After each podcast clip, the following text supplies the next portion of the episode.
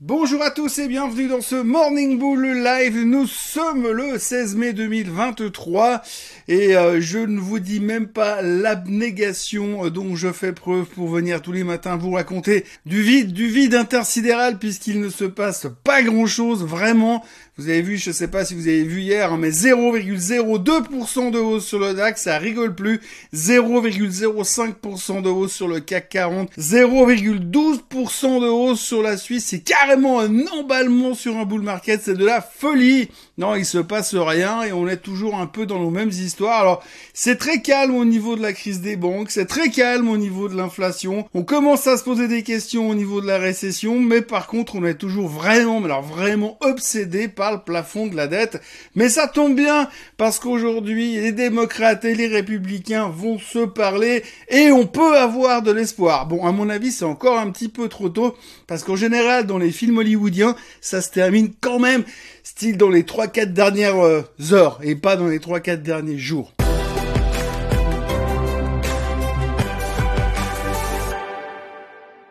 Donc oui, vous l'aurez compris, on repart sur les mêmes thèmes. Alors attaquons directement avec le plafond de la dette. La bonne nouvelle du moment, c'est que Madame Yellen a parlé hier et que selon ses sources, il semblerait que ça avance bien. Ils ont quand même trouvé des points sur lesquels ils sont d'accord de faire des efforts. C'est une bonne nouvelle. On peut espérer potentiellement que Monsieur Biden va débarquer tout à l'heure à la télé en disant on l'a fait, on l'a fait. Puis après il va se retourner puis il va dire euh, en fait, on a fait quoi? Ah oui, on a trouvé une solution pour le plafond de la dette. On peut rêver sur ce coup-là. Rien n'est moins sûr, bien entendu. À mon avis, comme je vous le disais tout à l'heure, c'est beaucoup trop tôt, mais néanmoins, on a des espoirs un tout petit peu. Hein. Les futurs sont en baisse ce matin, ça veut rien dire, mais on espère quand même qu'il va y avoir un petit pas en avant en direction d'une résolution, parce que franchement, plus on lit, plus on fait des calculs, plus on se pose des questions, plus on se dit que si vraiment il devait faire défaut, ça risque d'être très compliqué. Hein. Toutes les projections sont dans la nature, mais pour être franc, on n'en sait strictement rien. Si tout d'un coup, le 1er juin, on annonce les États-Unis ont défaut de paiement, ça risque d'être le Muppet Show dans tous les sens. Tout va aller dans tous les sens et personne ne saura plus quoi faire, ni dans quelle direction se barrer. Donc du coup, pour l'instant, on espère vraiment qu'on va trouver une solution à la dernière minute comme dans toute bonne série Netflix, bien sûr. Donc mon ami Alan a dit que selon ses sources, ça se passait bien. Néanmoins, il n'y a pas si longtemps, il y a quelques heures de ça, elle a encore dit que le 1er juin, c'était mort. Hein. Il y aurait plus d'argent. D'après les chiffres d'aujourd'hui, il reste 88 milliards de dollars dans les caisses du gouvernement américain. À la vitesse où il dépense, c'est pas beaucoup. Il faudra donc faire très très attention. Donc pas besoin de vous le dire, c'est le sujet de ces prochains jours et de ces prochaines heures. Au-delà de tout ça, hier, il y a quand même un chiffre qui est un petit peu passé à l'as. On en a très très peu parler, mais quand même, il y a le New York Empire State Manufacturing Index qui est sorti. Donc en gros, c'est quoi ce chiffre-là? C'est un chiffre qui est euh, basé sur un sondage. On va voir les chefs d'entreprise de la région de New York et on leur dit alors comment ça va? Et par rapport à ça, on met tous les chiffres dans un entonnoir, on secoue au shaker et pas à la cuillère. martini. Shaken, not stirred. Et à la fin, on nous sort un chiffre qui nous dit ouh, eh ben ça va bien, ou bien ouh, eh ben ça va pas bien. Et hier soir, ça allait pas bien. Ça allait pas bien, le chiffre est sorti en baisse de moins 30, enfin on était en négatif de moins 30, ça veut dire qu'il y a un, un énorme ralentissement. Plus de 50% des gens sondés estiment qu'il y a un énorme ralentissement qui est en train de se dessiner dans la région de New York. Pas forcément une très bonne nouvelle, surtout vu la région. Et grosso modo, eh bien, ils étaient très inquiets. Grosso modo, les livraisons sont en baisse, les prix sont en hausse. Bref, ça ne va pas du tout dans cette région. Salutations aux stratégistes qui avaient anticipé déjà une baisse de moins 2. C'est sorti à moins 32 quasiment, donc pas mal à côté, un tout petit peu quand même. Et surtout, nettement en baisse par rapport au mois dernier, où on était en hausse de quasiment 11 points.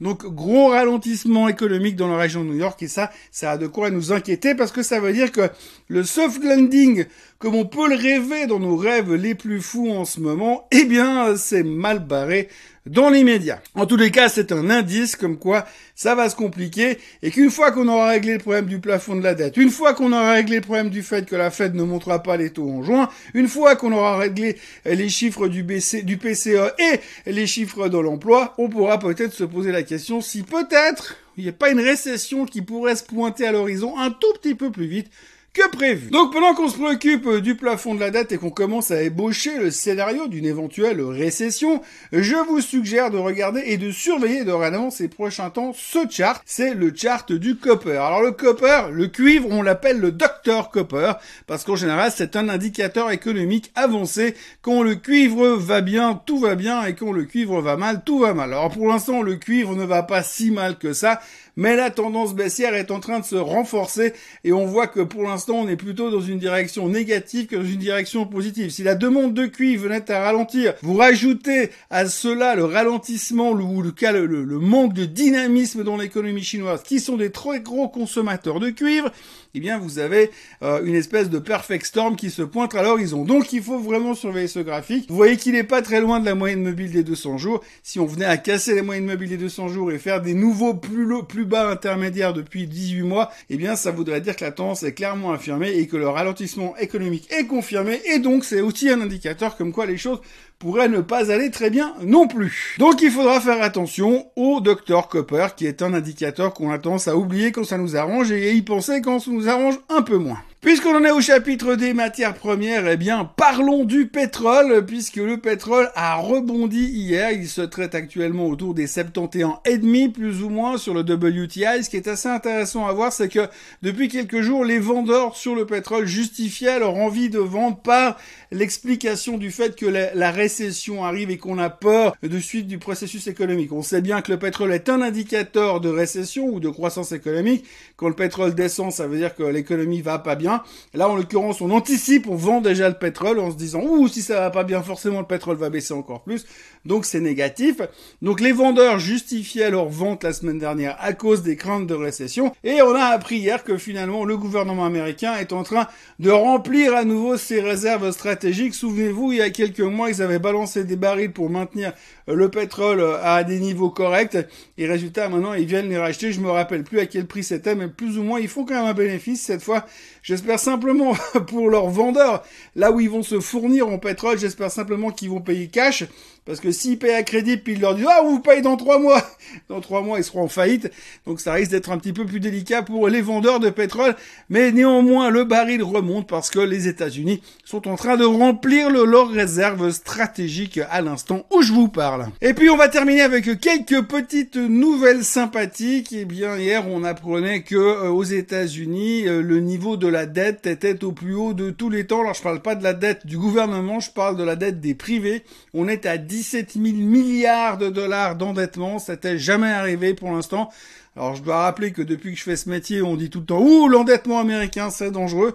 Bon à l'époque c'était on parlait de 1000 milliards, alors on a 17 000 milliards et on dit ouh l'endettement américain c'est dangereux et malgré tout ça, malgré le fait que les hypothèques sont en baisse, eh bien l'endettement continue de monter.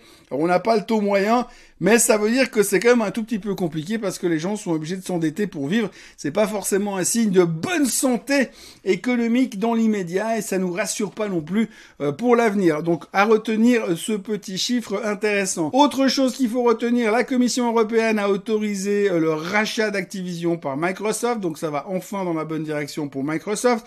Encore une bonne nouvelle pour la société de Bill Gates, enfin fondé par Bill Gates, et puis on terminera avec le chiffre de la journée. Alors il y a un indice aux États-Unis qui s'appelle le Russell 2000. À l'intérieur de cet indice, il y a 2000 sociétés comme son nom l'indique, et ces 2000 sociétés sont considérées comme des petites capitalisations. Alors bien évidemment, ça n'est pas des Microsoft, bien évidemment, ça ne sont pas des Amazon, c'est des petites capitalisations, des small caps comme on les appelle.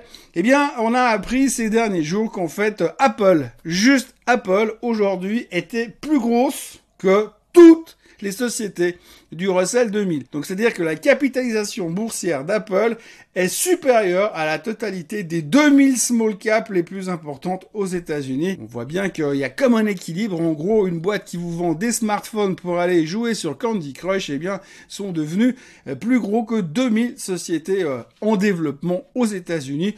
C'est énorme. Donc voilà, pour l'instant, les futurs sont légèrement en baisse. Aujourd'hui, on aura l'emploi en Europe, on aura le PIB en Europe, et puis aux États-Unis, on aura les ventes de détail, chiffre qui sera très important puisque ça nous donnera encore une fois un sentiment de comment le consommateur se comporte dans cette situation un peu compliquée que nous vivons et au milieu de ce doute énorme. Pour l'instant, bah, le marché, lui, il est toujours en doute. À mon avis, pour l'instant, il n'y a pas d'urgence de faire des grandes manœuvres tant qu'on ne sort pas de ce range sur le S&P 500. Évidemment, après, on peut faire du stock picking, mais sur l'indice aux États-Unis, en tous les cas, tant qu'on ne sort pas de ce range, ça va être compliqué d'avoir une direction un peu plus claire. Mais que l'on se rassure, monsieur Tudor Jones, le célèbre hedge fund manager, a déclaré hier que dès qu'on arriverait à sortir, on sortirait par le haut et ensuite il n'y aura plus qu'à laisser monter le marché jusqu'à la fin de l'année. Donc globalement, tout se passe bien. Enfin, ça a l'air. Voilà, en tous les cas, moi je vous remercie d'avoir été avec moi ce matin. Euh, n'oubliez pas de liker cette vidéo, n'oubliez surtout pas de vous abonner à la chaîne Swissquote en français.